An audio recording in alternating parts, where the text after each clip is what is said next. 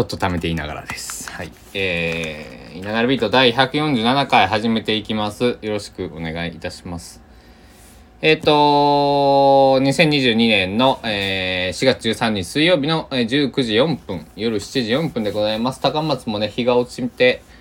えー、陶器山に日が落ちて、えー夜になりました。えー夜の帳が降りてまいりました。今日皆さんの、えー住んでらっしゃるとこは気温とかいかがでしたでしょうか？高松市はね今21.4度までありますね。25.5度まで上がったってことは夏日だったってことですね、えーまあ、そんなにねあの今日日照時間が長かったわけではないのであのうんそんなにこうなんだろう。午後から曇ってきたんでそこまでこう朝をえー部屋の中にいる限りは家の中にね、えーいる限りは感じなかった。でも暑かったな。あの、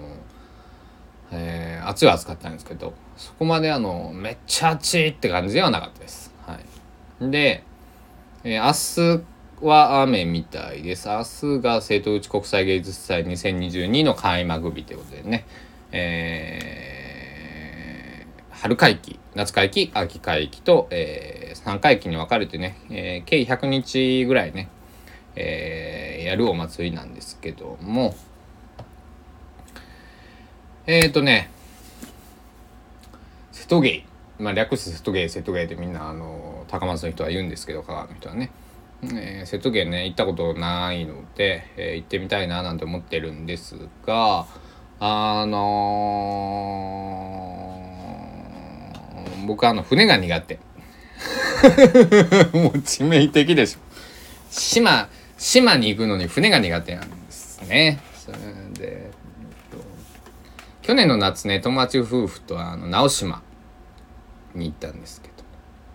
大型船は結構大丈夫ですよね。あの小型のちょっと速い高速船があるんですけどね。ちょっと怖かったですね。あの僕はあの祖父がね、えー漁師をやっていたものであの小さいあれは3人定員とか多分ね船なんだと思うんですけどに乗ってえ小学校の夏休みとかね、えー冬休みとかよく、えー沖までね、えー連れて連れて行ってもらっていたんですけどその時は別にね、えー怖さとはなかったんですけどまああのまあ大人になって海の怖さもね、えー知ったのであの非常に僕はビビリなのでね、えー船は怖い。あの船だけじゃなくてね高いとことかも苦手なんですね。えーあの前も言ったんですけどあの僕の模試ネタなんですけどあの昔付き合ってる彼女と、えー観覧車に乗ろうということで行ったわけです。まあ怖いのを我慢してね乗るわけですよ。まあダメでしたね。もうガタガタ震えて。もう目つぶってねあのあとどれぐらいで終わるんだどれぐらいで着くんだって。ででもねあの夜だったら夜景がめちゃくちゃ綺麗っつってその彼女はねあのちょっと目開けてみなよなんてね言うわけですよ。目を開けるわけです。よいやまあ綺麗でした。大阪の夜景。大阪の夜景綺麗でしたよ。あの万博公園から見えるね。えー綺麗でしたけどもとてもあのなんか舌がしかも透けてるタイプのさあの観覧車でね足元がねもう勘弁してくれんって思って、えー必死な思いで、ね、耐えて、えーやっとこう陸に降りてきてはあはあとねもうちょっとタバコ吸わせてくれと。いうことで喫煙所に走って、えーなんかコーヒー飲んだ記憶あるんですけど。でえーでねそこはあの、まあ、観覧車があったから乗ろうっていう話だったんですけど帰ってその家に帰ってねその当時の彼女の家に、えー観覧車のことついて調べるとねその僕が乗ったのは、まあ、万博公園大阪の万博公園の中の、えー万博公園というか横のララポートの観覧車っていうのかな。まあまあまあまあ万博公園行ったら見える観覧車に乗ったわけですよ。が日本一大きいまあ高いところまで行く観覧車だったってだから初めて乗った観覧車初めてだったんですけど観覧車。あの日本一高いやつに乗ったんでもうもういいと。もう僕は死ぬまでもうあの 観覧車に乗らないと、まあ、5メートルぐらいやったらまあ5メートルぐらい観覧車って何やねんって話なんですけど。あのそういうなんやろミニアトラクション的なやつだったら全然いいですけど。あの普通普通の観覧車ももう乗りません、はい、日本一をあの なんだろうだってあと残ってるのは世界一だけじゃないですか、まあ、アジア一とかさあのもうちょっとこうき何、えー、北半球1位とかいろいろこじつけようと思えればこじつけようと思えば、えーえー、でこじつけれますけどもあのー、まあそうやな。とかその世界一位の観覧車がどこにあるのか知らないですけど、えー、まあ絶対嫌だよな。対嫌だな。いくら積まれたらやるかな本当にね。仕事としてじゃないの絶対そのプライベート自分でお金払って乗るのは絶対嫌ですね。はあいや怖かったね。えー、怖い思いをしたっていうと、えー、昔友達と心霊スポットにね、えー、20歳ぐらいかな。1920歳ぐらいの時に行ったことがあって、えー、帰りの道でねあの逆走車で行ってたんですけどね。逆走してたことがあってね。あのその時もねゾッとしましたね。あの夜中だったんでほとんどね車もいなくてあのなんとかなったんですけど。あのいや怖かったね。だからふざけてああいうとこに行くもんじゃないなと、えー、その何人か3人か4人で4人かなで言ってたと思うんですけどえー、4人はね、えー、もう二度とそういうとこには行かないと誓った4人であったわけでございます。話は変わって、えー、4月25日、えー、にが、えー、僕の大好きな尾崎豊さんの、えー、亡くなられた、まあ、命日ということで、まあ、えっ、ー、と、次の4月25日、だから12日後ですかね、が、えー、30回目の命日になります。でそれに従って、えっと、ライブアルバムが出たりとか、えっと、尾崎豊展っていうのが、えー、開かれていたりとかするんですけども。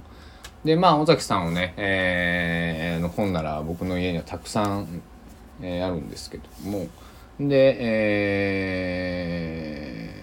ー、尾崎豊の詩集を持ってなかったなみたいなね。感じで詩集欲しいなと思ってて。まあまあまあでも全曲僕あの歌詞カード見なくても歌えるぐらいに尾崎豊さんを好きなまあ全曲って言っても71曲しかね彼は発表ね実動9年とかかな。でも2618歳でも26でしょ。8年8年。まあ8年間ぐらいの活動しかしてないので、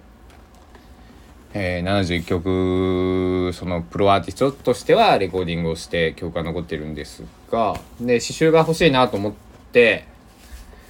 まあまあそのうち買おうかななんてねどんな、えーと、タイプのしな刺繍刺繍出てるだろうと思って調べようかなと思ってたんですけど昨日尾崎豊のその僕ゾーンがその本棚にあって見てたらなんとね刺繍ありましたね。持ってました。えー、ポケットサイズっていうか文庫本サイズのね「大いなる誕生」っていう。あのー、あれなんですよ。ななんかこ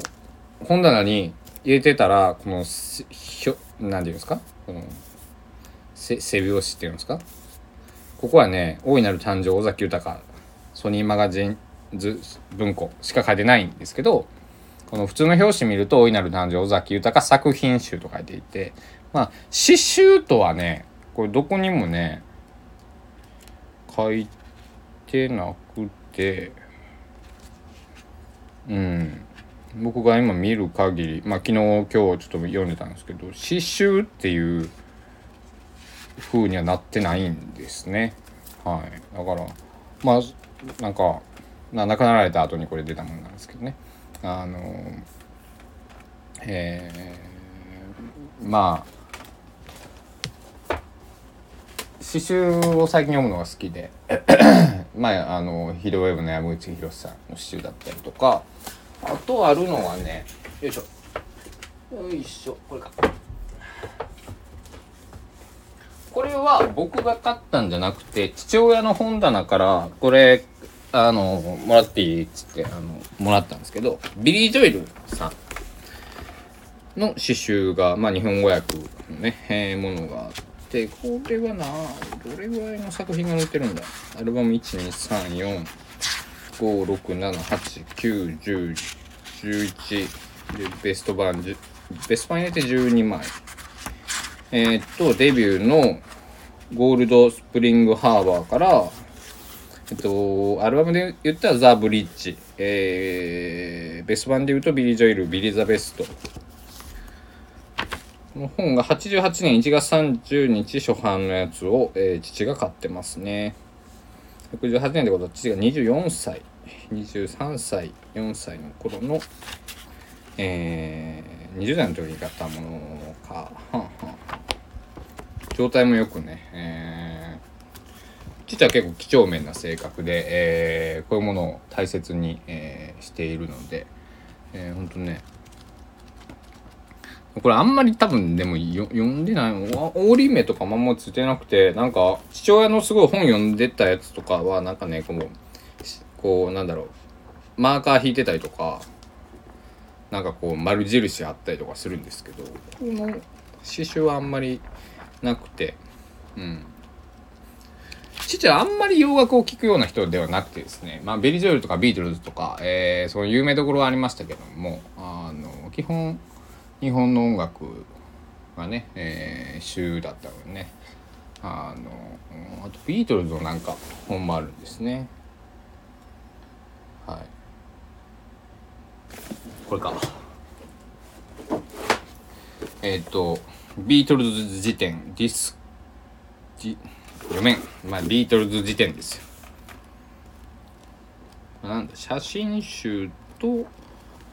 えー、みんなのこの歴史とかアルバムについてとか、えー、書いてますね。これはちゃんと読んだことないですね。これ確か僕、ワッツサイドで、お前、これはええからちゃんと読んどけって、あの、言われたやつでったな、えー、これは何年に出てますかね。1974年。父が10歳の時に出てますね。これこれ第何版とか書いてないですね。うん、だからあのね新品でいつ買ったのかちょっと分かんないですけど。まあそんなに、えー、まあ20代前後でね二十歳前後で買ったんじゃなかろうかとね、えー、思ってます。まあ、いいつ買ったとか、まあまあ皆さんにとってはどうでもいいことかもしれないですけど、えー、っと、よいしょ。だからちょっと本とか、あの、あと、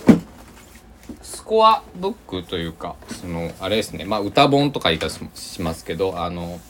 曲と歌詞とコードが載っているような、えー、本、えー、僕は高校の時にね、まあ集めてはいなかったな、何冊かしかないですけど、えー、ブルーハーツの終わらない歌のところに折り目がついてますね。これは月刊歌謡曲っていう雑誌、雑誌というかまあ、コード譜が載っている、えー、やつで、えー、っと、500円。定価、税込み500円。2007年5月1日って書いてますね。15年前の5月。あの僕ゆいっていうアーティストが好きでそのゆいさんの全曲新しいアルバムが出た時に全曲、えー、載っているっていうので、えー、買ったというところですね。懐かしい「Can't Buy My Love」2枚目のアルバムですね、ゆいさんもなんか体調が悪くて今度のあのー、なんだライブをキャンセルされたってこと？をなんかニュースで、えー、拝見したんでちょっと心配をしている。あの別に友達じゃないんですけど もちろん。あの好きなアーティストとしてね、えー、ちょっとあの心配やなーなんて思っております。なんか懐かしいね、えー、こんな読んでたら。えー、まあ今日はだから刺繍とか昔のちょっと曲をねギターで弾いてあげようと思ってちょっとアコギを弾いてたらちょっと手を痛めたんで、えー、エレキギターを、えー、最近弾いてなかったんでエレキギターをねちょっとポロリンと、えー、アンプつながずね原音のみでね、えー、ご近所の、えー、迷惑にならないように、えー、ウイスキーでも飲みながらあといただいた焼き焼き芋をいただいた話はえー、っとしたっけ？忘れた。まあえー、楽しくね今晩もね過ごしていきたいななんて思っておりますいや皆さんもあのえー、水曜日週の真ん中お疲れ様でした。えー、また、えー、新しいね、えー、まあ、あの、ゆっくり今日は休んでいただいて、また新しい一日、素晴らしい明日が、えー、来るように祈っております。では、いながらビート140、えー、っと、7回目、えー、終了したいと思います。ご清聴ありがとうございました。お時間です。さようなら。